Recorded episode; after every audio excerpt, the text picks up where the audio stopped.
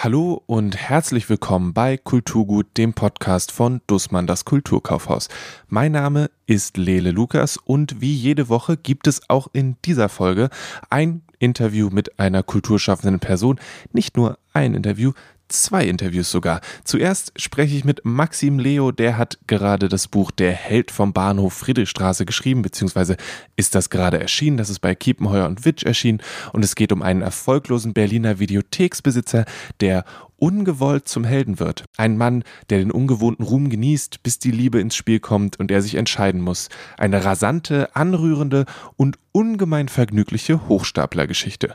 Was genau dahinter steckt, wie dieses Buch entstanden ist, warum Maxim Leo jetzt noch ein Buch über die Wände geschrieben hat, all das hört ihr dann gleich im Interview. Und danach geht es mit dem Autoren und Infografiker Jan Schwochow über die Mauer. Jan Schwochow ist dafür bekannt, dass er Infografiken macht, das heißt große Informationen auf Karten mit Grafik, mit Diagrammen, mit ähnlichem darzustellen, anstelle große Texte darüber zu schreiben. Und jetzt hat er ein kleines handliches Buch rausgebracht, das heißt Die Mauer verstehen und ja, das sind Infografiken über die Berliner Mauer und wie sowas zustande kommt, das habe ich ihn gefragt und das hört ihr auch in dieser Folge. Und danach gibt es Empfehlungen von KollegInnen aus dem Kulturkaufhaus, die nehmen euch mit in die wilden Zwanziger, nach Olympia 1936 und in das Berlin in der Mitte der 1990er Jahre. Da geht es um Kunst. Der Film bzw. die Doku, die dort besprochen wird, heißt Berlinized und auch da werden wir einen Blick drauf werfen. Also Jetzt das Interview mit Maxim Leo, danach die Mauer verstehen und am Ende ein paar Empfehlungen aus dem Kulturkaufhaus. Viel Spaß!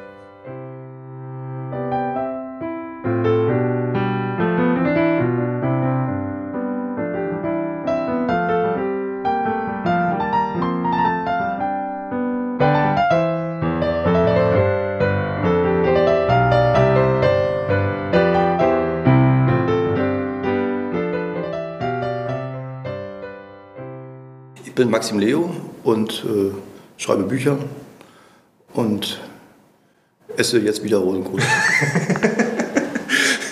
Hier steht dein neues Buch, äh, Der Held vom Bahnhof Friedrichstraße. Wie ist es zu dem Spezifischen gekommen?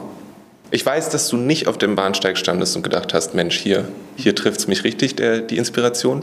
Das gestern auf Radio 1. Ja, genau. ähm, na, die Idee kam so schrittweise eigentlich. Also erstmal ganz am Anfang stand so eine, stand so eine, so eine kleine Genervtheit, weil, weil, weil ich so gemerkt habe, dass die DDR, wie ich sie kannte und in der ich ja 19 Jahre gelebt habe, weil ich 19 war, als die Mauer fiel, an den Geburtstagen, an denen der Mauerfall äh, gefeiert wurde oder die deutsche Einheit, ähm, wurde immer so ein Bild von dieser DDR gezeigt, was mir sehr karikaturhaft erschien, was wie so eine Museums-DDR, wo eigentlich nur wahnsinnig fiese Stasi-Leute und wahnsinnig mutige Bürgerrechtler gelebt hatten, aber ganz normale Leute kamen da eigentlich nie vor. Und ähm, mein Eindruck war, dass auch in der Diktatur ja sehr viel, sehr viel mehr Normalität existiert, als äh, man sich es so vorstellen kann, wenn man nicht in der Diktatur lebt. Ich kann mir auch vorstellen, dass es schwer ist für Leute, die nie in so einem Land gelebt haben, äh, sich vorzustellen, wie es so ist, dass da auch normales Leben so und dass da die erste Liebe und dass man äh, mehr darüber nachdenkt, ob die Frau in der Nachbarklasse irgendwie einen toll findet oder, oder nicht, als jetzt über die aktuellen politischen Entwicklungen. Aber es ist wahrscheinlich schwer vorstellbar für jemanden, der nie in so einer Diktatur gelebt hat. Äh, da ist der Himmel dann immer grau und da ist alles furchtbar. Und, und, und diese, dieses Karikaturhafte, dieses Schwarz-Weiße, fand ich ein bisschen anstrengend. Und auch immer diese Fragen, die dann immer wieder kamen, warum seid ihr eigentlich immer noch so und warum seid ihr immer noch so anders und, und, und äh, nach dem ganzen Geld und alles, was wir euch gegeben haben, so undankbar und, und äh, so. Und irgendwie wollte ich aber nicht diese leichte Genervtheit in ein leicht genervtes Buch übertragen, sondern halt ein lustiges Buch daraus machen. Und weil ich finde, dass Humor immer äh, am besten die Sachen so auf den Punkt bringen kann. Ne? So, wenn man immer so ein bisschen over the top ist. Und meine Figuren sind, glaube ich, auch so. Die ganze Geschichte ist so ein bisschen, die hat einen sehr wahren Kern, glaube ich, aber gleichzeitig ist sie immer so ein bisschen übertrieben und ein bisschen, äh, hoffe vor allem lustig. Und über diese Satire, über diesen satirischen Ansatz habe ich versucht, diese seltsame Art, dieses verschwundene Land zu sehen, äh, zu beschreiben. Du hast, du hast eben das, das Radio 1-Interview angesprochen und da sagst du auch, dass du dich erinnern kannst an die Redaktionsrunden zum Ende des Jahres, wenn dann immer, okay, jetzt haben wir wieder ein Jubiläum, wir müssen jetzt wieder und so.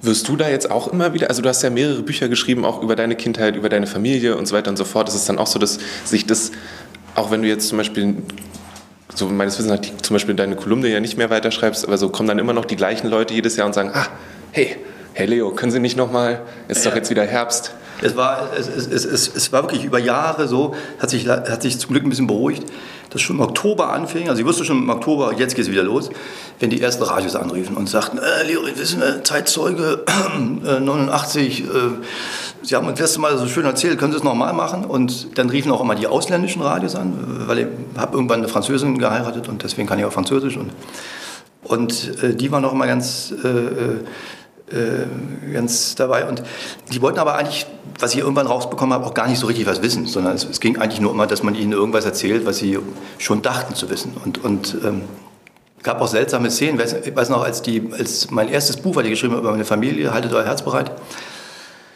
die erste Auslandslizenz wurde, glaube ich, nach Finnland verkauft und ich, und, die, und die fuhr nach Helsinki und hatte im Flugzeug Schnupfen gehabt und mir ist äh, bei der Landung ist dieses Trommelfell geschwollen, weil ja, so und war sehr schmerzhaft und stieg da aus und konnte eigentlich nur schmerzfrei laufen, wenn ich so ein bisschen den Kopf so ein bisschen nach rechts geneigt hatte und gleichzeitig so ein bisschen das Bein nachgezogen habe. Also ich, also musste ja quasi motomäßig ausgesehen haben und kam da an und irgendwie habe ich so ein bisschen gebraucht, um zu kapieren, die haben mich alle so mitleidig angeguckt und äh, die haben sich schon alle gefragt, sind alle Ostdeutschen so? Ja, also, also, weil ich konnte auch irgendwann nichts mehr hören, wenn ich, wenn ich diesen Kopf nicht so ein bisschen geneigt hielt. Ja, so, ich konnte halt immer so ein bisschen die Schulter nach rechts und, und, und, und so leicht schmerzverzerrtes Gesicht und, und man guckten die mich so an wie so ein, wie so ein, wie so ein Freak, ja, wie so ein ostdeutschen Freak. Ich dachte so, oh Gott, ja, 18, 20 Jahre hatte der er ja nicht, aber in diesem Land gelebt. Und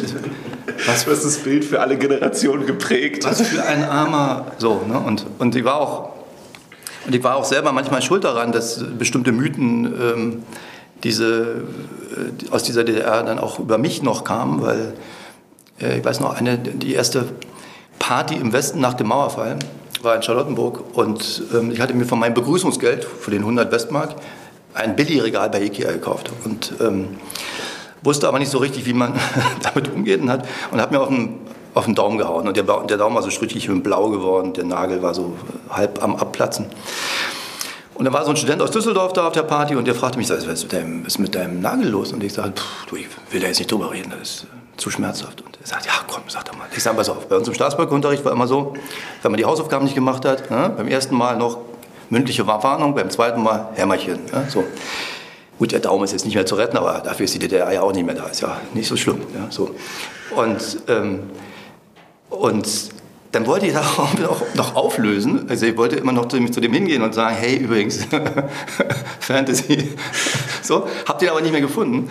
Und bei jedem Mauergeburtstag habe ich mir später vorgestellt, wie der seinen Kindern dann irgendwann von dieser DDR erzählt hat. Er sagt, wisst ihr, Kinder, ich habe da diesen traurigen, traurigen jungen Mann getroffen. Der hatte diesen zerstörten Daumen, weil er gegen das Regime rebelliert hat. Also insofern, das war, hatte ich immer ein bisschen schlechtes Gewissen, dass ich dachte, ja, du hast ja selber auch dazu beigetragen, dass, ähm, dass dieses Bild von diesem Land irgendwann entstanden ist. Mhm. Also du hältst dich auch in dieser Position. Jetzt hast du noch ein Buch in die Richtung geschrieben. Du entkommst dem ja nicht. Müsstest wahrscheinlich irgendwie einen Science-Fiction-Roman über, weiß ich nicht, äh, Aliens auf dem Mars schreiben, damit ich also damit, damit, du im Oktober keine Anrufe mehr bekommst, oder? Ja, das stimmt. Also, also dieses Thema hält mich schon auch in Atem und, und beschäftigt mich. Und wahrscheinlich ist es auch so, dass man irgendwie am Ende ja immer irgendwie über sich schreibt und über das, was einem wichtig ist. Und deswegen entkomme ich wahrscheinlich auch dieser DDR nicht. Zumal natürlich dann auch noch diese, die, äh, die eigene Jugend einem ja immer, je älter man wird, umso attraktiver und glamouröser erscheint zu einem. Und wenn man bis 19 in so einem Land gelebt hat, was dann einfach verschwunden ist, ist ja auch ein seltsamer Vorgang. Also die Polen haben ihr Land, die Russen haben ihr, ihr Land behalten, alle haben eigentlich ihr Land, die Kubaner, die alle. Die Einzigen, die ihr Land nicht mehr haben, sind wir. Und, und dieser Vorgang, dass, dass man ähm, auf einmal mit 19 seine Heimat verliert und in so einem anderen Land aufgeht, was auch nicht schlecht war. Also ich, ich fand es wunderbar, Timing war perfekt, hatte mein Abitur, habe direkt im Westen angefangen zu studieren. Also ich war immer der größte Befürworter von, von all dem. wollte das andere nie zurückhaben. Aber trotzdem hat es mir dann doch mehr gefehlt, als ich mir je hätte vorstellen können. Und jetzt hast du verschiedene Sachen ausgegraben, die es nicht mehr gibt. Sowohl die, die Videothek, die ist ja inzwischen äh, davongegangen, das, was du eben beschrieben hast, das Land gibt es nicht mehr. Ähm, wie bist du bei einem Videothekar gelandet? Das gefiel mir ganz gut, weil es eben auch so was Untergegangenes ist, ne? so was, was, was verschwunden ist, so eine alte Kulturtechnik. ja? Und also die, die DVD ist ja so eine Art äh, DDR im Elektronikbereich, also sie gibt es einfach nicht mehr. Und, oder sie wird ja, kaum noch. Also ja, bei uns, manche bei haben uns gibt es die noch. Ich kann, äh, ich kann, dir sagen, die Menschen haben den, den neuen James Bond wie die Wilden auf DVD gekauft. Ach, okay, das ist. Okay. Äh, okay. also jedenfalls gibt es die vielleicht noch vereinzelt. Gibt ja auch noch ein DDR-Museum in, in Berlin insofern. Aber ähm, nee, das, also vielleicht war das auch ganz schön, so dieses, dieses, ähm, dieses, ähm, ja, dieses ein bisschen verschwunden sein, dieses ein bisschen verloren sein. Mein Held ist ja auch jemand, der immer eigentlich von allen technischen Revolutionen mehr oder weniger überholt wurde und, und äh, äh, immer Pech hatte eigentlich, äh, immer, auf die, immer aufs falsche Pferd gesetzt hat. Und, ähm, und die Videothek war sozusagen ja eigentlich nur seine Endstation, wo es dann auch überhaupt nicht mehr weitergeht. Ähm, und äh, umso erstaunlicher war für ihn ja dann sozusagen diese, die neuen Perspektiven, die sich dann eröffnet haben. Nun geht es um einen Menschen, der irgendwie eine, eine Möglichkeit hat und die dann ergreift und gleichzeitig ja auch um und da kommt um halt irgendwie eine, JournalistInnen, die halt sagen, oh, wir nehmen das jetzt, weil wir brauchen irgendwas. Ähm, würdest du sagen, es lässt sich sagen, ob eine von den beiden Gruppen an der Sache schuld ist oder mehr? Also, oder ist es so ein, so ein ausgeglichenes Ding, wo.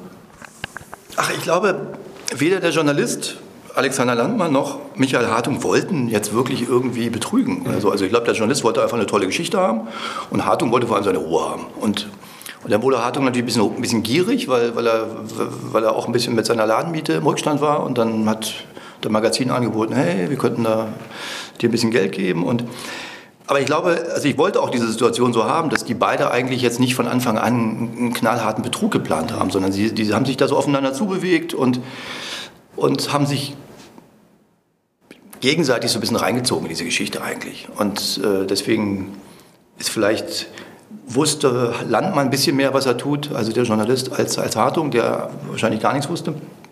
Aber irgendwann haben die sich dann auch getroffen und wussten auch, dass sie ein Team sind, ohne wahrscheinlich je darüber gesprochen zu haben. Wie war das? Hast du so, ein, so eine Wand voller verschiedenen Irrungen und Wirrungen gehabt, wo alles drinsteht? Hast du ein, äh, eine Serviette, auf der die ganze Geschichte drauf stand? Bist du zehnmal nochmal abgebogen und hast gesagt, nee, doch, es muss anders sein? Nee, meistens ist es so, dass ich so die, die Hauptbojen habe, an denen ich vorbei muss und, ähm, und dann halt beim Schreiben sich ergibt, wie man da hinkommt äh, oder nicht, oder ob es Sinn macht, da jetzt auch noch vorbeizuschwimmen oder nicht. Ähm, die Endszene war mir klar, also was, was sozusagen, wo es alles drauf hinsteuert. Ja, so, ähm, will jetzt natürlich nicht verraten. Und der Weg dahin, der, der muss sich eh beim Schreiben ergeben. Also ich glaube, das, das, also ich hatte schon so ein paar Ideen, dass der, dass der an der Talkshow auftritt, dass er beim Bundespräsidenten zu Gast ist, dass er, dass er, dass er einfach so ein paar tolle Momente hat, die er nie, die er nie vorher äh, hat haben können.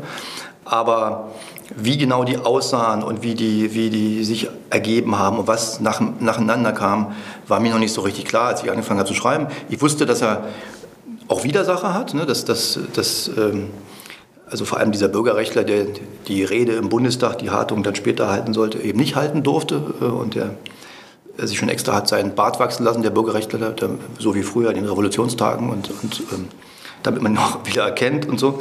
Und auch so ein paar andere Figuren waren mir schon klar, ja, so, so dieser Holger Röslein, der, dieser äh, Geschichts- und Erinnerungsprofi, ja, der, der, der versucht, ein möglichst simples Bild dieser DDR äh, zu behalten, weil er weiß, einfache Geschichtsbilder können sich die Leute besser merken. Ja, und äh, je komplizierter es wird, äh, da kommt kein Mensch mehr mit. Und, und weil das hat mich auch natürlich immer interessiert, zu wissen, wer sind diese Geschichtsmaler, also wer zeichnet eigentlich diese Bilder unserer, unserer, unserer Geschichte.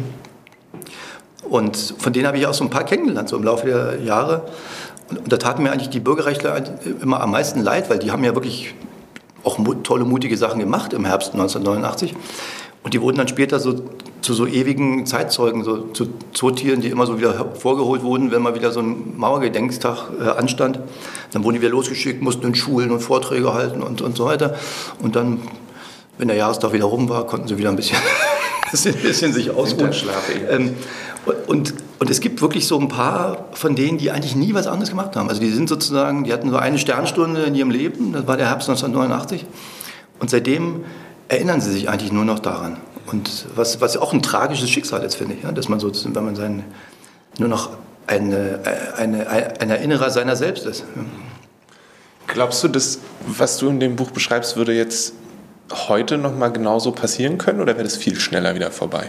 Ich glaube, dass, dass, ähm, dass das genauso passieren könnte. Äh, ich glaube auch, dass diese sozialen Medien ja noch viel, äh, noch viel krasser funktionieren und, und auch äh, die Leute, glaube ich, immer weniger in der Lage sind, äh, Wahrheit von Lüge zu unterscheiden und, ge und gefakte Sachen von, von, von realen Sachen. Und, und, und ich glaube nicht nur, dass, dass sie es nicht unterscheiden können, sondern dass sie es auch nicht unterscheiden wollen. Das, die beste Geschichte ist eigentlich immer die, die einfach geil klingt. Und, und, und, und die Geschichte klingt ja geil. Dieser Held ist doch ein Superheld. Ja.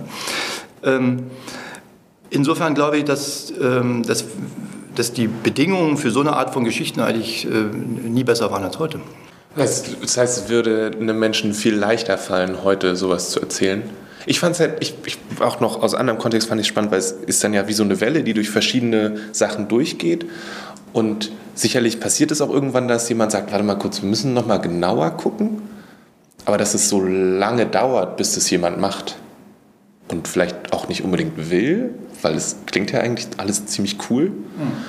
Ähm, deswegen habe ich gefragt, wer quasi schuld ist an der Situation, weil dass der Mensch, der gerade nicht wirklich eine Perspektive hat, sagt, naja gut, wenn du mir das sagst, dann ist es halt so. Das ist die eine Sache, aber dass die, der Journalist oder die Journalistin, die dann involviert sind, halt nicht sagen, ich höre dich, aber ich gucke noch mal genau nach. Ist es dann auch von dir so ein bisschen so ein, ich gucke mit einem kritischen Auge, also natürlich auch auf Journalisten und Journalistinnen? Ja, nee, das war jetzt gar nicht so ein. Also manche haben mich jetzt gefragt, ob, ob das so eine Rache an meinem ehemaligen Berufsstand ist, weil ich ja auch 20 Jahre lang Reporter war. Aber das glaube ich, also, nee, also ich glaube, dieser, dieser Landmann war bei mir eher so ein Kollateralschaden, weil, weil, weil ich halt den Hartung so haben wollte, wie er, wie er war. Und, und, und, und Landmann, es muss ja einen geben, der noch ein bisschen, wirklich jetzt ein bisschen fieser ist und ein bisschen weiß, was er auch tut. Und da war halt zufällig dieser, dieser Journalist.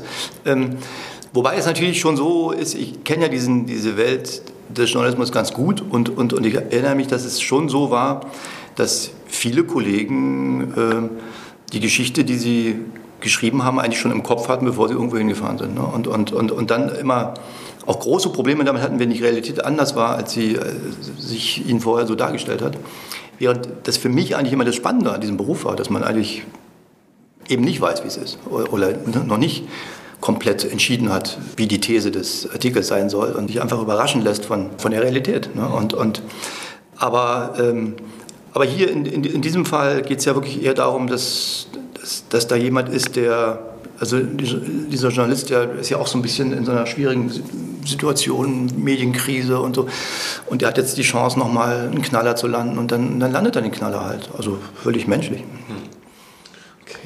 Wie ist es für dich jetzt, wenn das Buch jetzt rausgekommen ist? Ich glaube, am 10.2. ist es für dich so, habe ich schon zehnmal gemacht, können wir hier, ich weiß genau, wie das läuft. Oder hast du da immer noch so ein, ist es noch ein aufregender Moment für dich, wenn noch ein neues Buch rauskommt?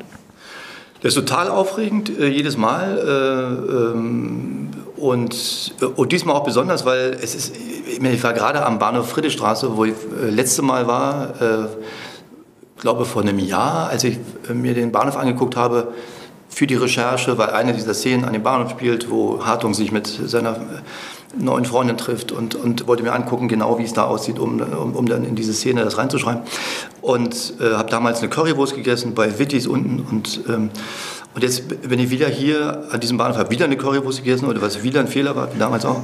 Und ähm, und auf einmal ist dieser Bahnhof zu plakatiert mit riesigen äh, äh, Anzeigen für den Held von Bahnhof Friedrichstraße. Das ist natürlich toll. Also ich meine, so, ein, so, so, ein, so, eine Situation hat man ja auch als Schriftsteller jetzt nicht so oft, äh, ne, dass, dass dann der Verlag sagt, hey, wir plakatieren mal diesen Bahnhof zu. Ähm, insofern ist das Buch schon was, was, auch was Besonderes. Ähm, leider äh, es ist so, dass die, äh, die zwei größten Feinde des Glücks sind ja die äh, Gewöhnung und die Angst davor, das Glück schnell wieder zu verlieren. Ne? Insofern ist der Genuss hält sich immer bei mir immer in Grenzen leider. Also es gibt Menschen, die können, glaube ich, äh, so schöne Sachen besser genießen als ich. Meine Genussfähigkeit ist da nicht besonders groß. Zumal ich auch gerade dabei bin, ein anderes Buch zu schreiben. Also ich muss mich jetzt auch erstmal wieder an die, an die Namen von meinen Protagonisten erinnern, weil dich das jetzt wieder komplett rausgerissen hast. Eigentlich in einer völlig anderen Welt schon bin, weil diese Zyklen ja so, diese Produktionszyklen ja doch irgendwie äh, immer, äh, also bis, bis so ein Buch erscheint, ist man ja schon oftmals wieder in einem anderen Projekt. Ähm, aber nee, ich kann es schon sehr genießen und ich finde es toll und ich mag, ich mag auch dieses Cover. Ich mag das, obwohl mein Vater sagt, das ist das beschissenste Cover, was er je gesehen hat. Der ist Grafiker, aber er muss das sagen, weil es halt nicht von ihm ist. aber, aber wie dann gehst du nicht, gehst du nicht zu ihm hin und sagst, hey, machst du mir bitte, würdest du mir ein Cover für mein Buch machen? Nee, weil würde ja niemand kaufen. Also alle alle würden sich umbringen, weil, weil mein Vater äh, liebt Schwarz und Grau, sind so seine, seine so. Und, und also für so ein, für so ein Selbstmordbuch würde ich, auf jeden, Fall, würde, ich, würde ich ihn engagieren, aber, aber jetzt für sowas, wo man sagt so, hey, ja, tanz ein bisschen in den Himmel, ja. hab Spaß. Ähm, man schließt ja irgendwie auch so einen so so ein Vertrag mit dem Leser. Ne? Also ich hoffe, dass der Leser diesen Vertrag auch versteht hier am Anfang, dass man sagt, pass mal auf, du glaubst mir das hier alles, was ich dir erzähle und dafür hast du Spaß. Mhm. Und, und, und, und dafür steht dieser Titel und, und dieser, diese Cover ganz gut, glaube ich. Ja. Wie ist es jetzt ähm, vor einem Jahr warst du schon mal hier, hast die Currywurst gegessen, du warst dann in der Recherche. Wann warst du fertig mit dem Buch? Ach, da kommst du auch an, wie man fertig definiert. Also, ähm, ähm, also wann war es nicht mehr in deiner Hand? Also ich habe es, glaube ich, ich habe die erste Fassung abgegeben, äh, äh, Weihnachten vorletztes Jahr.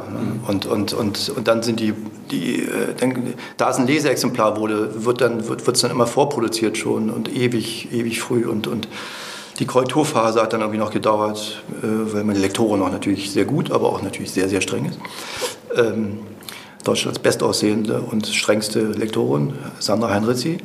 Und ähm, Sandra hat äh, noch äh, mit mir ordentlich daran gearbeitet, was auch gut war. Und dann haben wir irgendwann, glaube im, im Sommer, waren wir, waren wir im Frühsommer äh, fertig und dann wurde es gedruckt und dann, äh, ja.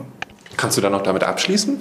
Also guckst du das danach nochmal an oder ist es dann so ein abgeschlossenes Kapitel? Weil wenn du jetzt nochmal reinguckst, dann denkst du wieder, ah, vielleicht hätte ich die Szene anders oder so. Oder bist du dann fertig, fertig? Also ich habe noch nie ein Buch nochmal komplett gelesen. Also, also eigentlich noch keins von den Büchern, weil ich kenne es ja auch. Ne? Ja, klar, natürlich.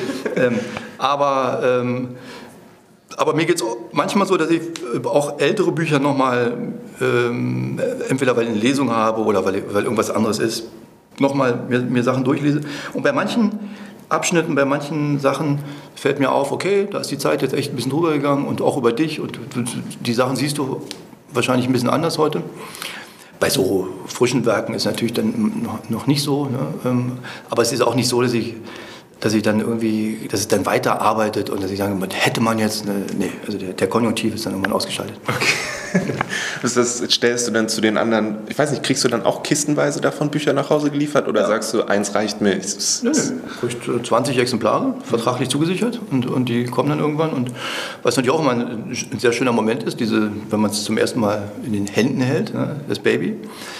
Ähm, und Romane sind ja die Kinder äh, der alten Männer. Ne? Und, und Insofern, nö, schön. Kommt es ins Regal zu den anderen Kindern? Kommt zu den anderen und zu den Übersetzungen. Und jetzt, jetzt habe ich auch gerade die ersten Cover gesehen, hier vom Helden, die äh, in der niederländischen Fassung, in der französischen Fassung, die sind gerade dabei, die Übersetzung vorzubereiten. Die Übersetzer haben jetzt gerade ähm, angerufen und wollen, äh, haben, haben Fragen, weil bestimmte ostdeutsche Wörter kennen sie nicht. Und ähm, also es geht ja dann auch weiter. Ne? Es, das hat, nimmt dann auch so eine was ja auch schön ist, wenn so ein Buch auch in anderen Ländern weiterlebt. Ja, aber das heißt auch für dich, dass der dass du, also dass sich das auch jetzt noch weiter begleitet, natürlich. Also so wie wir jetzt hier sitzen und dann ja. auch mit Übersetzungssachen und so. Ähm, das hat ja ist ja gerade begonnen. Ne? Also ja. jetzt geht ja so ein bisschen Promophase los und Leipziger Buchmesse wurde ja gerade abgesagt, aber dann ist die Lit Cologne und dann, und dann gibt es Lesungen und, und äh, also es ist ja, das ist ja auch die Spaßphase dann, wo man ein bisschen die das klingt, als ob der Rest nicht so Spaß macht.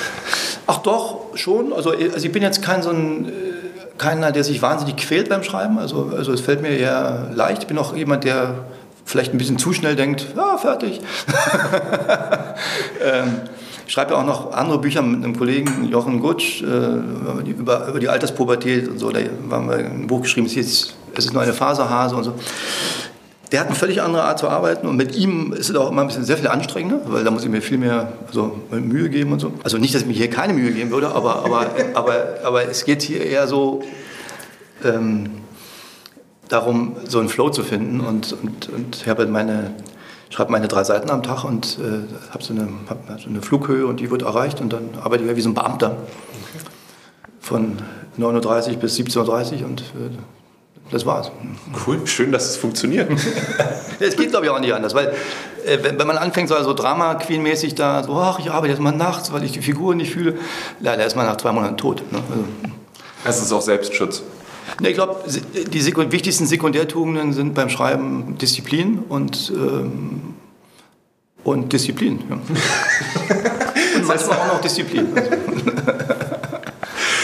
Was machst du denn, wenn den, oder passiert es dann, dass dir nichts einfällt? Also wenn du um 13 Uhr da sitzt und so denkst, okay, jetzt sitzt der Hartung halt hier, ich habe keine Ahnung, was ich jetzt mit ihm mache, oder passiert das eigentlich nicht? Nein, das passiert eigentlich nicht, weil, äh, also klar kann es mal passieren, dass du irgendwie, was, was eher passiert ist, dass du, dass, dass die Haltung der Figur nicht, nicht, nicht so richtig klar ist. Ja? Dass du, dass du also sehr genau überlegen musst vorher, wie, wie, also wo beginnt diese Szene, wo, wo, beginnt die Erzählzeit, wo endet sie, wie ist das Timing, ähm, äh, wie, wie, wie, wie, wie startet der Dialog rein, äh, wie, wie, und, und wie ist die Haltung der Figuren. Mhm. Wenn du die Haltung der Figuren nicht kennst, dann hast du natürlich ein Problem. Und vor allem in dieser Situation. Ja, und die kann sich ja ändern, auch die Haltung. Ähm, also um solche Sachen geht es eher, dass ich, dass ich, am nächsten Tag noch die Szene mir angucke und denke, ah, nee, der schlackert jetzt gerade, weil äh, so würde er eigentlich die Sache nicht sehen. Und die schönsten Sachen sind natürlich, wenn, wenn du schreibst und ähm, dein Held dich überrascht, indem er einfach Dinge tut, die du jetzt gar nicht so geplant hattest. Und wo du denkst, hey, das ist fucking Hartung.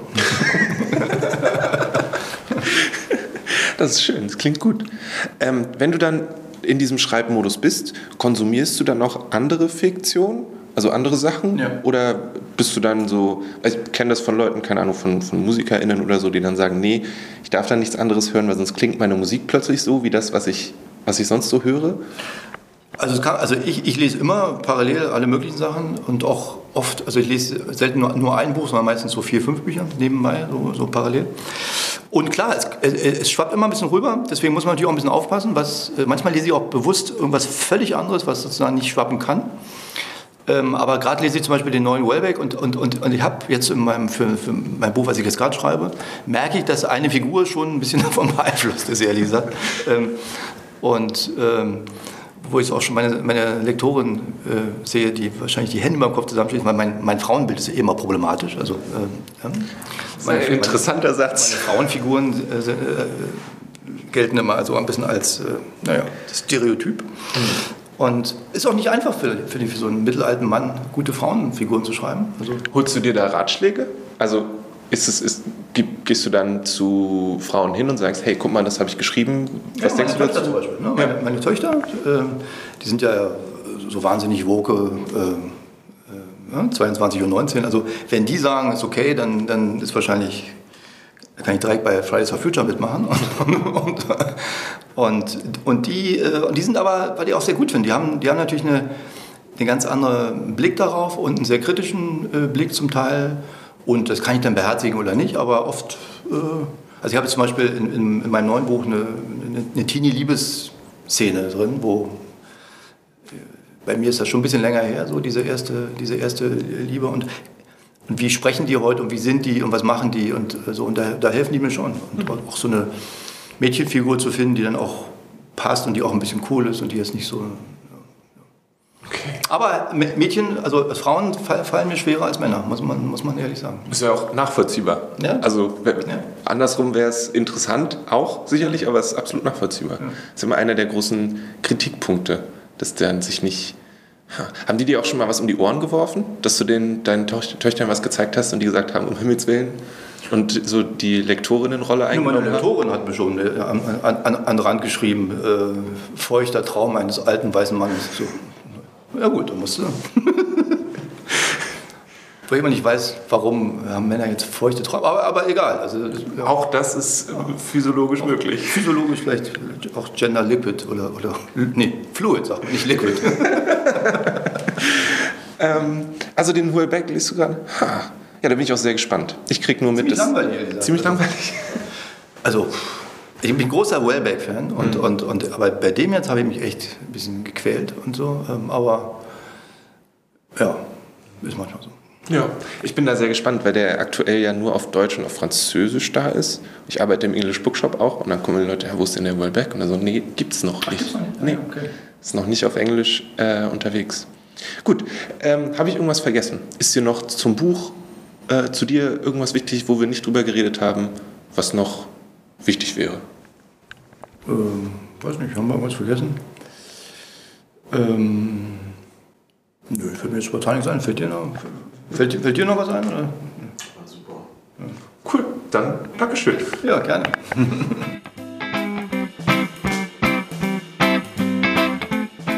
Das Buch von Maxim Leo, der Held vom Bahnhof Friedrichstraße, bekommt ihr in jeder guten Buchhandlung und natürlich auch im Kulturkaufhaus an der Friedrichstraße. Ihr bekommt auch die anderen Bücher vom Autoren dort, die gibt es auch auf Englisch, das heißt, eigentlich sollten da keine Wünsche mehr offen bleiben. Wenn ihr aber ein bisschen handfestere Informationen haben wollt, wenn ihr sagt, ja, Roman finde ich gut, aber ich brauche jetzt harte Fakten, dann schaut doch vielleicht mal in der Berliner Abteilung vom Kulturkaufhaus vorbei. Das ist, wenn ihr durch den Haupteingang reinkommt, direkt links. Da findet ihr ein kleines Büchlein mit dem Namen Die Mauer verstehen. Das ist von Jan Schwochow und das ist voll mit Infografiken über die Berliner Mauer. Und ganz viele von diesen Infografiken, das habe ich im Gespräch mit Jan Schwochow gelernt, die gab es vorher noch gar nicht. Beziehungsweise die Informationen, die in diesem Buch drin sind, die sind auch teilweise ziemlich neu. Und wenn ihr jetzt sagt, ach, Berliner Mauer, weiß ich doch alles schon. Ich war schon mal da, ich habe das erlebt vielleicht auch, dann schaut trotzdem mal rein und lasst euch überraschen, denn da werden Sachen drin sein, die ihr vorher noch nicht wusstet. Die Grafiken sind bis auf die Lichtschalter im Wachturm genau zusammengestellt. Ziemlich beeindruckende Sache, wenn ihr mich fragt. Ja, ich bin äh, Jan Schwocho und bin von Berufswegen ja Journalist, äh, gelernter äh, Grafiker, Kommunikationsdesigner. Ja, und mache meinen Job jetzt schon mehr als ja 30 Jahre, würde ich sagen. Ich habe gesehen, die Liste der Dinge, die du aufzählst, an wo du beteiligt warst und was du so gemacht hast auf deiner Website, ist nicht kurz. Ja, ich habe schon viel erlebt. so kann man das sehen. Ich habe auch wirklich in dem, dem Bereich schon viel gemacht und habe mich äh, natürlich über die vielen Jahre in einem Gebiet breit gemacht, was sich so allgemein Infografik nennt oder Informationsdesign oder so. Da können sich viele Leute immer nicht so richtig was drunter vorstellen. Aber es ist ein sehr spezieller Bereich. Also ich sage immer alles das, was nicht Fotografie und was nicht langer Text ist, sondern alles dazwischen. genau, was dann noch so kommt. Und jetzt hast du ein Buch über die Berliner Mauer gemacht. Genau. Und es, es klingt ein bisschen fies, aber so mein dritter Gedanke war, gibt's die nicht schon alle? Ja, das gibt sogar unglaublich viele ähm, ähm, Bücher und es gibt auch unglaublich viele Informationen draußen, Grafiken, auch natürlich im Internet. Also man kann sich ja überall die Informationen holen zur Berliner Mauer, aber ich habe tatsächlich über die letzten, ja, ähm, so ungefähr 13, 14 Jahre sehr viel zu der Mauer erarbeitet mit meinem Team in meiner äh, Agentur und ähm, das haben wir, was wir da gemacht haben, hat eine Qualität, die so nicht auf dem Markt ist. Deswegen habe ich gedacht, okay, das fasse ich jetzt mal alles in einem kleinen Büchlein zusammen, um das irgendwie kompakt mal den Menschen dazu bringen. Und ich habe natürlich auch geguckt, was gibt sonst noch so auf dem Markt. Wenn man dann in die Bücherregale guckt und sich die ganzen Bücher anschaut, das ist natürlich unglaublich viel, aber auch unglaublich viel Altes, Schwarz-Weiß, viel Text und äh, eben nicht mit so viel Grafik. Und ich dachte, da wäre doch die Lücke. Und erst recht mit einem kleinen Buch und nicht so einem großen Buch, sondern dass die Leute in, in ja natürlich für mich in erster Linie auch Touristen, wenn sie dann wieder nach Berlin kommen, in Massen ähm, dieses Buch vielleicht mitnehmen in den Flieger. Ja, du hast gesagt, ihr habt über die letzten 13 Jahre an Sachen, wie, wie kommt es, dass du Also waren es dann einfach so kleine Sachen, dass irgendwie das Museum in der Bernauer Straße gesagt hat, hey, wir brauchen was, wo drauf zu sehen ist, wie der Platz zwischen Haus A und Haus B aussah. Und dann hm. habt ihr euch als Agentur gesagt, okay, wie stellen wir das da? Wie, wie sind die Sachen dann zusammengekommen? Ja, das ist auch ein Teil davon, aber angefangen hat es eigentlich, also ich bin ja 2004 nach, äh, von Hamburg nach äh, Berlin gekommen, hatte da beim Stern gearbeitet und ähm, habe dann hier eben weitergemacht in der Agentur, habe dann aber 2007 meine eigene Agentur nochmal gegründet, rein Infografik und habe dann tatsächlich 2009, also dann wieder, wenn so einer dieser Jahrestage ist, ne, das ist ja immer dann Mauerbau, Mauerfall, Wiedervereinigung, das kommt ja immer wieder.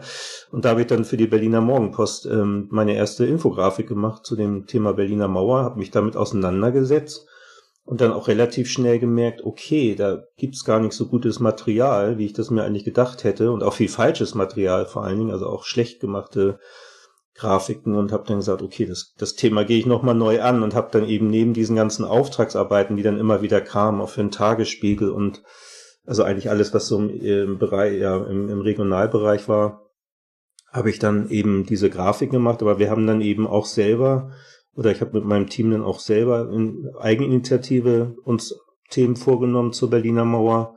Und mein Thema war dann, und das ist auch ein großer Teil dieses kleinen Buches, ähm, diese, diese 168 Kilometer oder 160 Kilometer ungefähr ähm, der, der ganzen Mauer, die ja auch um Berlin herum ging, das mal einmal zu dokumentieren, weil ich habe gemerkt, das hat noch keiner gemacht. Also mal eine richtig detaillierte Karte machen, wo war was, ne, wo waren die Hundelaufanlagen und wo die Wachtürme und also in einer, in einem Detailgrad, der, ähm, der nicht äh, vergleichbar war. Oh, jetzt müssen wir kurz mal eben stoppen, weil es klingelt jetzt gerade hier bei mir. Äh, müssen wir kurz mal unterbrechen, ja? Jo, klar. Ach ja. So, da bin ich wieder. Sorry. genau. Ähm, genau. Wir waren gerade stehen geblieben. Wir waren gerade dabei, dass du die komplette Länge der Mauer äh, abgereist bist, tatsächlich. Richtig? Genau, ich habe mich äh, tatsächlich mit einer äh, nochmal ganz alleine, das war so mein persönliches Projekt mit der gesamten Karte der Berliner Mauer, also nicht nur die innerstädtische Mauer oder der Grenzstreifen, muss man ja sagen, weil das war nämlich nicht alles Mauer, sondern äh, außen um Berlin herum war noch ganz viel Zaun, hauptsächlich Zaun vor allen Dingen. Und äh, ich habe mir dann, äh, weil es eben so eine Karte nicht gab, die sehr ins Detail ging, hab ich bin ich dann zur ähm, ja, ich habe zur Luftbildstelle der Senatsverwaltung oder so heißt das, habe ich mir die ähm, Luftbilder besorgt von 88, 89 und die sind sehr detailliert. Die wurden teilweise für mich noch eingescannt von so alten Filmen.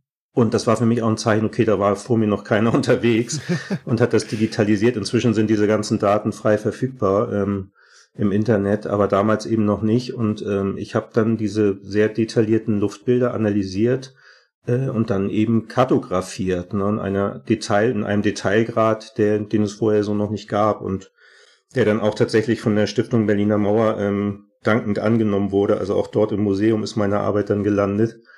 Und äh, in vielseitiger Form, also wir haben auch schon Ausstellungen gehabt, wo das gezeigt wurde. Und das, da sieht man immer, wie viel Kraft eigentlich so eine, ja, so eine Arbeit hat, ne? weil die dann, wenn sie einmal gemacht ist, natürlich vielseitig einsetzbar ist. Und unter anderem eben auch in meinem kleinen Büchlein jetzt, was zwar sehr klein ist, aber dann eben auf so 40 Seiten dieser gesamte Mauerverlauf sehr detailliert ähm, ja, nachzublättern ist, auch gerade für die Berliner, die da in den Außenbezirken wohnen, die nicht mehr wissen, wo stand eigentlich hier die Mauer, wo waren die Zäune da. Da kann man das nochmal sehr gut ähm, nachblättern. Wie war das für dich, das abzugehen und also auch nochmal zu erleben? Ist es ein also wie, wie würdest du das beschreiben? Ist das so was, was Nüchternes, wo du sagst, ja, hier, hier, stand halt mal was und oh, hier ist ein Zaun? Oder ist es Überhaupt irgendwie, nicht. Ja. ja.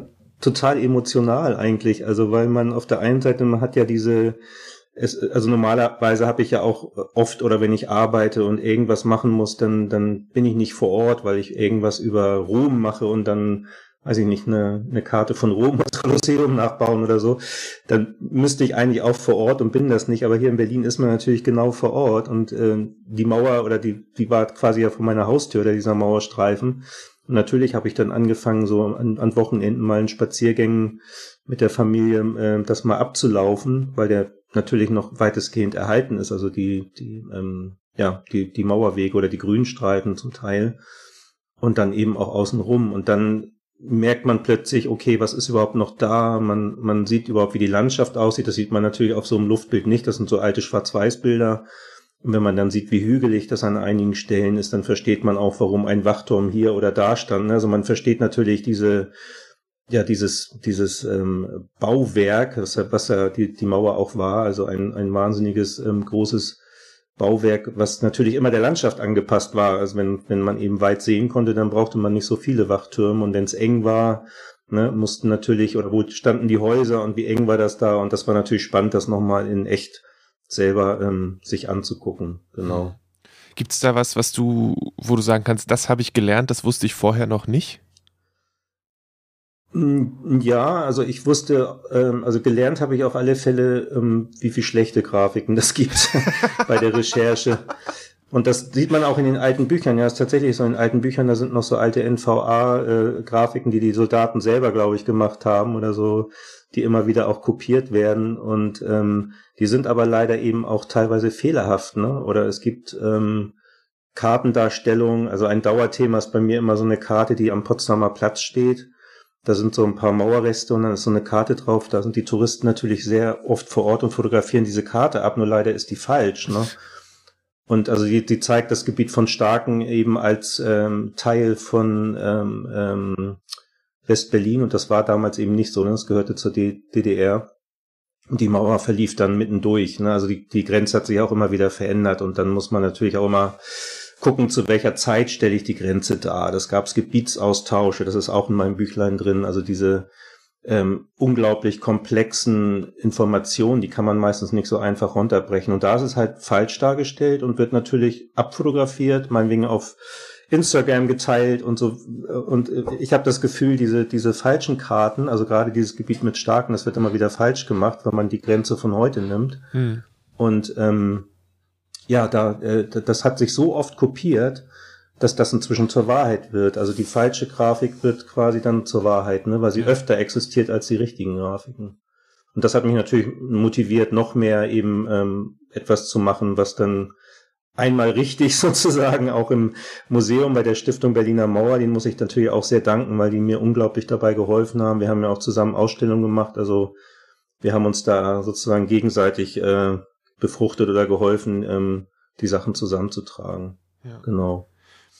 Wie entsteht dann so eine Grafik? Weil ich habe das Gefühl, du hast ja eben auch gesagt, das sind dann ja, also es sind irgendwie ein, ein Haufen Informationen, die du ja aber runterbrechen musst. Und du machst du das jetzt schon seit einer halben Ewigkeit, deswegen bist du wahrscheinlich ziemlich gut da drin. Aber wie entscheidest du, welche Information jetzt tatsächlich auf die Karte gehört und wie sie dann dargestellt wird? Ist es was, wo du einfach ein großes Repertoire an Sachen hast oder ist es so ein Bauchgefühlsding?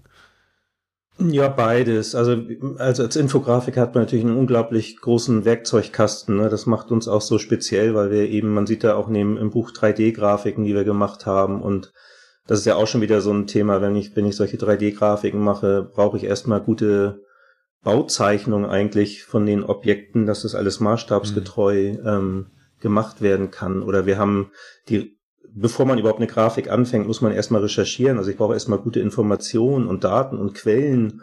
Und wir haben es teilweise so weit ge geführt, dass wir mit Original, äh, ja, also mit, mit Zeugen quasi aus der Zeit, also ehemaligen Soldaten, die in dem Wachturm gearbeitet haben, dass die uns nochmal beschreiben, wie sah es da eigentlich aus. Ne? Und eine dieser Wachtürme, diese Führungsstelle, die wir gebaut haben, die haben wir quasi bis zum Lichtschalter detailliert versucht nachzubauen. Und ähm, ja, das eben eigentlich immer mit, mit größter Vielfalt. Aber es ist tatsächlich so, dass egal welche ähm, Grafiken man macht, also wir haben jetzt natürlich viele Grafiken, die auch groß erschienen sind, die ich jetzt hier runter ähm, kopieren musste auf ein sehr kleines Format, was dann manchmal ein bisschen wehtut, weil man natürlich die Detailtreue nicht so sieht, aber ja, aber es ist äh, am Ende funktioniert es, glaube ich, ganz gut und genau dieses Runterbrechen, das ist eigentlich so ein bisschen die Kunst, die man immer hat, die Kunst des Weglassens, ne? Was lasse ich weg und vor allen Dingen, was das Büchlein, glaube ich, auch auszeichnet, ist, dass man versucht, auf möglichst viel Text zu verzichten und das eben sich so selber durch Gucken und Vergleichen ähm, sich das zu erarbeiten.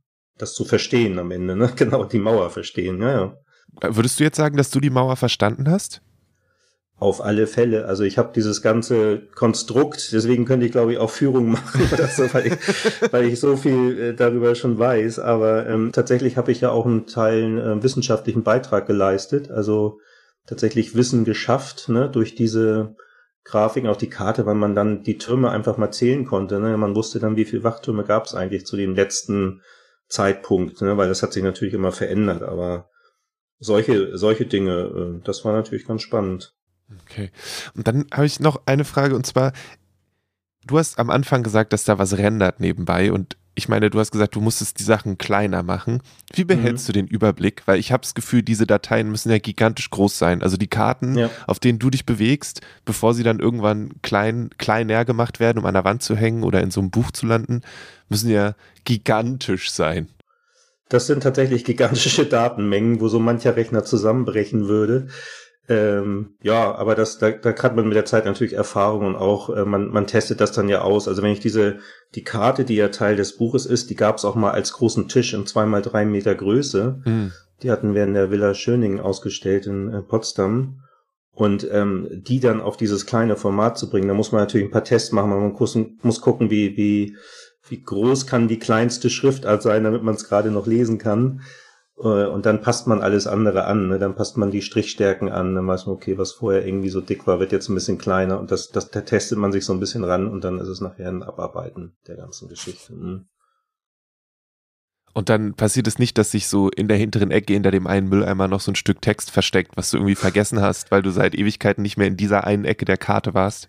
Ja, sowas kann passieren. Man muss, man muss da sehr, erstmal sehr geduldig mit sich selber sein und unglaublich konzentriert arbeiten, klar. Also das ist äh, natürlich für mich mit meinem Qualitätsanspruch gehört das einfach dazu, dass man, ähm, dass genau sowas nicht passiert. Also man muss da auch schon sehr Ordnung halten und ähm, ja, also einfach auch sauber arbeiten, ne? Ja. Genau. Ja.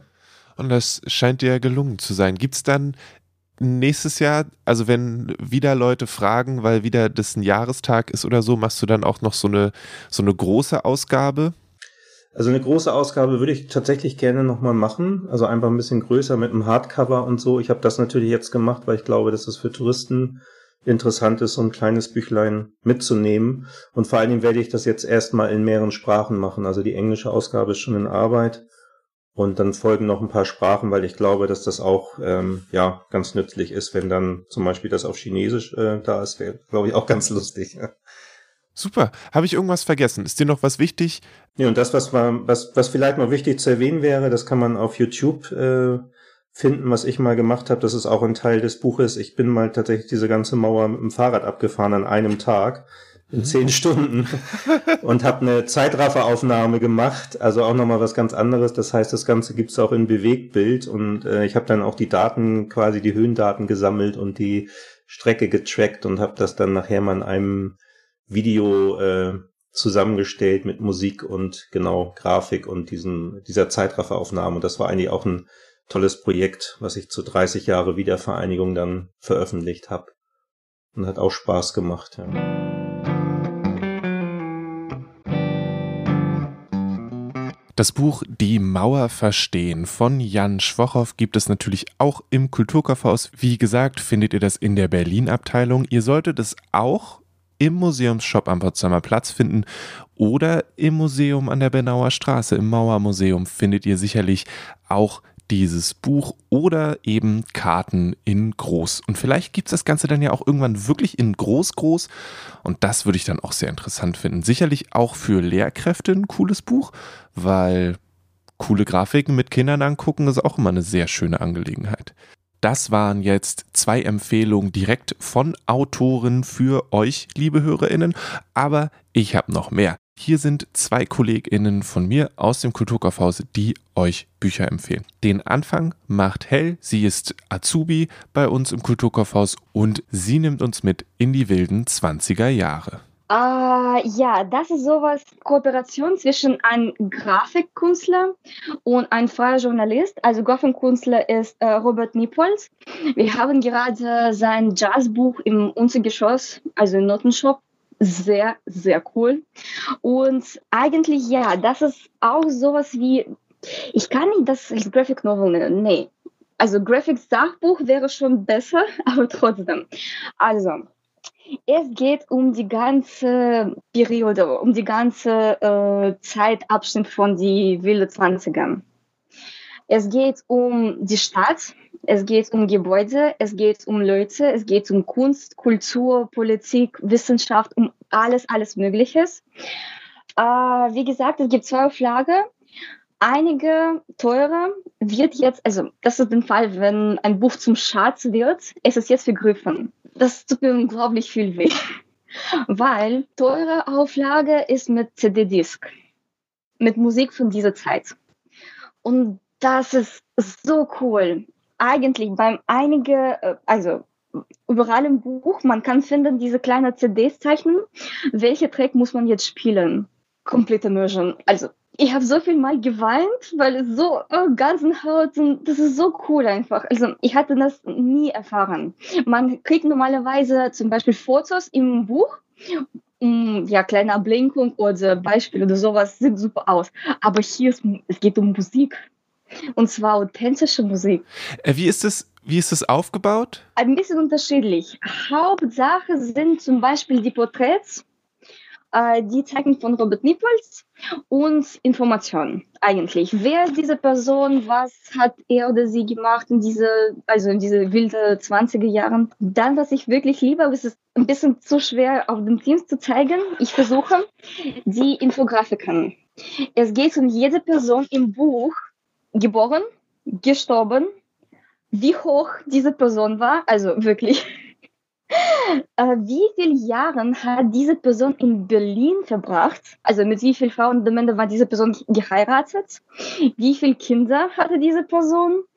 Was für eine Haupttätigkeit?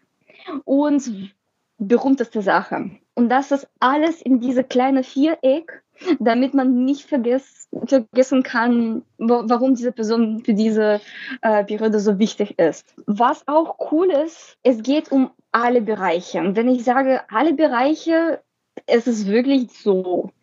Wir haben hier zum Beispiel die zwei Seiten über Factoring mit im Hand gezeichnet Filmposters. Wir haben in der Filmabteilung diese kleinen Magneten und hier ist es alles, alles, alles so beim Robert Nippon selbst gemacht. Ich meine, ah, wie cool ist es? Das ist so, man kann nur stundenlang die Bilder ansehen. Und die Texte sind auch, also Sachbuch, ja, kann sein, es ist sehr trocken oder sowas, aber nein, alles Wichtiges, sehr interessant, mit kleinen sowas Hinweise. Ähm, ich kann dir so gerne zeigen. Hier geht es um Marlene Dietrich und das ist eine kleine Marlene Dietrich hier gezeichnet. Ich kann es nur empfehlen, nicht nur weil es schön ist, das ist schon andeutig. Ich meine, come on, das ist ja schön. Das ist unglaublich schön. Äh, aber auch, weil es sehr, sehr, naja, das ist ein, meine Lieblingswort Recherche. Äh, das ist sehr gut recherchieren Buch. Alles, was man wissen muss. Alles, was man wissen will. Alles ist sowas im Schwarz-Weiß und äh, warmes Grau, ich würde es nennen. So, alles ist in einem Stil gemacht alles ist sehr detailliert gezeichnet. Einfach, einfach super. Ich liebe das Buch. An dieser Stelle noch einmal zum Mitschreiben. Ansonsten gibt es das Ganze auch in den Show Notes auf kulturgut.podigy.io. Das Buch heißt Es wird Nacht in Berlin der wilden Zwanziger und ist von Robert Nippold und Boris Pofalla. Weiter geht es. Wir machen einen kleinen Zeitsprung nach 1936. Es geht jetzt um das Buch Berlin 1936 von Oliver Hilmes. Wenn du äh, also diese 1913 von Florian Illes kennst, das ist sowas in der Nähe äh, beim Still. Das ist eigentlich quasi ein Sachbuch, ein Tagebuch von äh, Olympischen Spielen im Jahr 1936, also von August 1. bis August 16. Das Buch beschreibt äh, erstmal Wetterberichte, was ich unglaublich liebe. Dann Polizeiberichte, so Wetterberichte immer am Anfang, Polizeiberichte immer am Ende. Dann es geht um die Olympischen Spiele selbst und die Menschen, die da irgendetwas zu tun hatten. Nazis, Nicht-Nazis, Schriftsteller, Schriftstellerinnen, normale Leute, unbekannte Leute, bekannte Leute. Das ist sowas, ein Porträtgalerie. Das ist wirklich super. eigentlich ich würde über einige Leute überhaupt nie wissen, wäre es nicht für das Buch. Ich hatte das Buch behalten, weil ich liebe es total. Und andere Sache, ich hatte da so viel geschrieben, ich kann das nicht weiter schenken oder sowas. Es gibt also viele Kommentare oder ich habe viel unterstrichen. Äh, zum Beispiel, ich hatte ein kleines Herz hier, gemacht. Also beim kleinen Zahl über Paula Negri, über eine Schauspielerin. Ich weiß nicht warum, aber das war so cool. Und ich dachte, ja, genau, das ist der Fall, wenn man ein Buch schreiben kann. Ja, ein kleines Herz. Ich würde ja sagen, so ein kleines Herz am Rande macht das Buch eher noch besser, wenn es zum Verleihen geht. Ich bekomme manchmal Manga von meiner guten Kollegin Sophie zurück, wo dann so kleine Smileys in Sprechblasen reingemalt sind und dann steht da manchmal so cute an der Seite und das macht mich eigentlich immer sehr glücklich, wenn ich die Manga dann so zurückbekomme. Aber die Geschmäcker sind unterschiedlich. Das war eine Empfehlung für Oliver Hilmes Buch Berlin 1936 und weiter geht es mit der letzten Empfehlung für diese Folge Kulturgut. Es geht um einen Doku-Film, der heißt Berlinized und der wird empfohlen von meinem Kollegen Thomas. Doku über ähm, so improvisierte Kunstszene der frühen oder der Mit-90er in, in Mitte.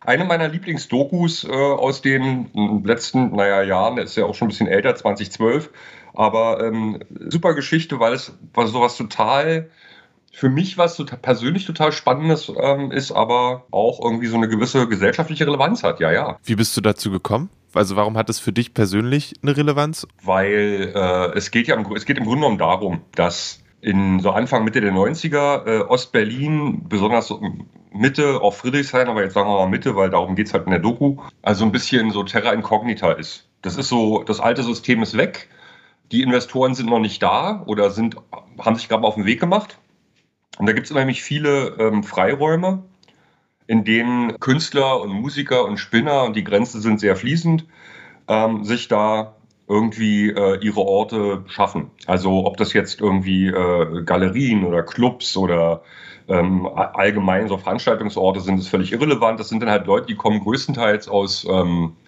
aus äh, Westberlin, also Kreuzberg, Schöneberg etc weil für die natürlich irgendwie mittelspannender ist, weil da sind die Räume größer und man muss dann halt eben auch, oder musste dann eben auch halt teilweise über drei Hinterhöfe und hier noch über einen Zaun und da um die Ecke und dann in den Keller, um dann zu irgendeiner Veranstaltung zu kommen.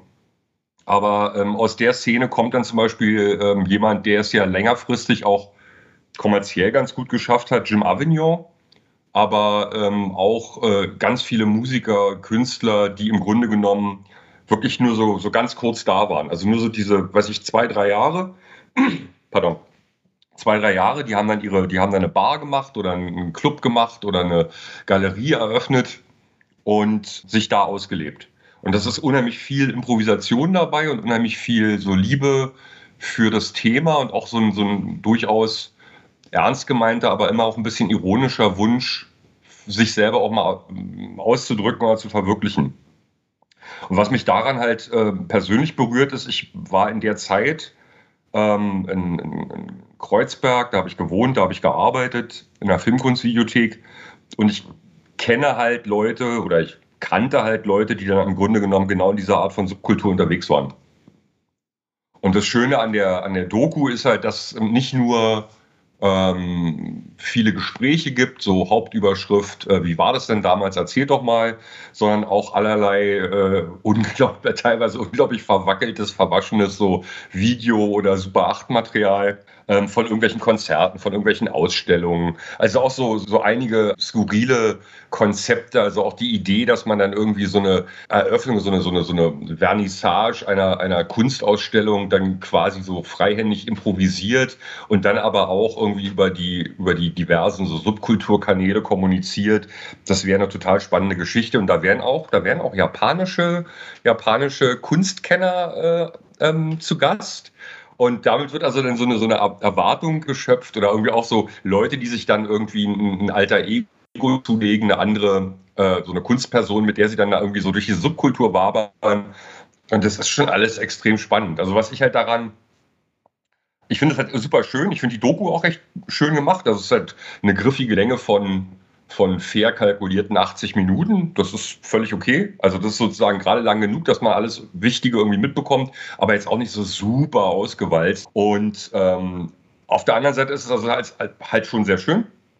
Aber es ist auf eine Art auch äh, sehr bitter oder sehr traurig oder sehr melancholisch, weil es halt im Grunde genommen genauso das letzte für mich in meiner Wahrnehmung oder auch in, in, aus, aus meiner Sicht, aber Perspektive ich bin ja auch nicht, keine Ahnung, ich lebe ja auch nicht mehr in, der, in, der, in irgendeiner Berliner Subkultur. Also die Zeiten sind ja auch vorbei. Jetzt bin ich ja erwachsen und habe einen richtigen Job. Aber äh, ähm, das war für mich so, in meiner Wahrnehmung war es das letzte Mal, dass in Berlin wirklich so eine vitale neue Subkultur so die, die Arme und die Beine gestreckt hat und was versucht hat. Und ähm, für mich ist es halt das, was Berlin eigentlich auch ausmacht oder ausmachen soll. Und wenn man jetzt zum Beispiel an die, an die Spielorte von Berlinized geht, also an diese, die Spielorte dieser Subkultur äh, von damals, also ich sag mal so Berlin-Mitte, Prenzlberg, Friedrichshain, ähm, da, da gibt es halt nichts mehr. Das ist halt alles weg. Und das ist auch alles cool und das soll auch alles sein, aber für mich ist es halt, für mich ist es halt irgendwie schon traurig, wenn ich dann eben sowas wie Berlinized sehe und mich daran erinnere, wie es früher mal war oder was früher alles möglich war. Und jetzt zu sehen, ähm, du brauchst halt, du brauchst halt jetzt großes Geld, um da irgendwas zu machen. Das Geld, was in der Szene nie da war und wahrscheinlich auch nie da sein wird. Also Cash rules everything around me und das ist halt dann schon auch schade.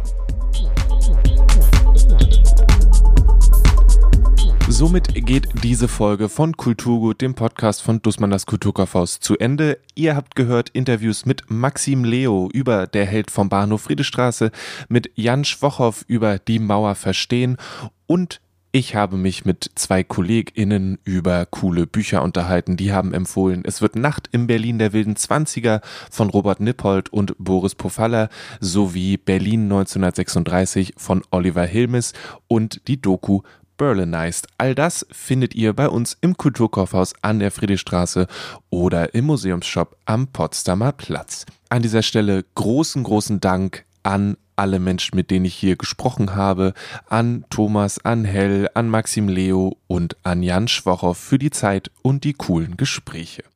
Kulturgut gibt es jede Woche hier in diesem feinen Podcast-Feed. Den könnt ihr in jedem Podcast Player, den ihr irgendwie findet, abonnieren.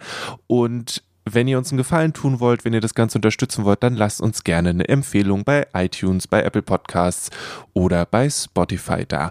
Oder empfehlt den Podcast weiter. Wenn ihr jemanden kennt, von denen ihr glaubt, die könnten davon was haben, dann gebt den den einfach mal in die Hand. Ihr könntet den zum Beispiel die Folge von letzter Woche geben, da ging es ums Disgusting Food Museum. Oder wenn ihr eine Person habt, die irgendwie gerade ein bisschen Glück im Leben braucht, dann habe ich die Glücksministerin interviewt, das war die Folge 84. Oder ihr geht noch weiter zurück und sagt, hey, Anfang Januar, da hat der Lele doch mit dem Kleist über den Bowie-Comic gesprochen. Hier, cooles Interview. Also, da gibt's viel zu entdecken. Schließlich haben wir jetzt schon 88 Folgen gemacht und da waren ein paar schöne Interviews dabei. Aber bevor ich mich jetzt ganz in dem verliere, was bisher hier so passiert ist, wünsche ich euch alles, alles Gute. Bleibt gesund, lasst euch nicht ärgern und genießt euer schönes Buch.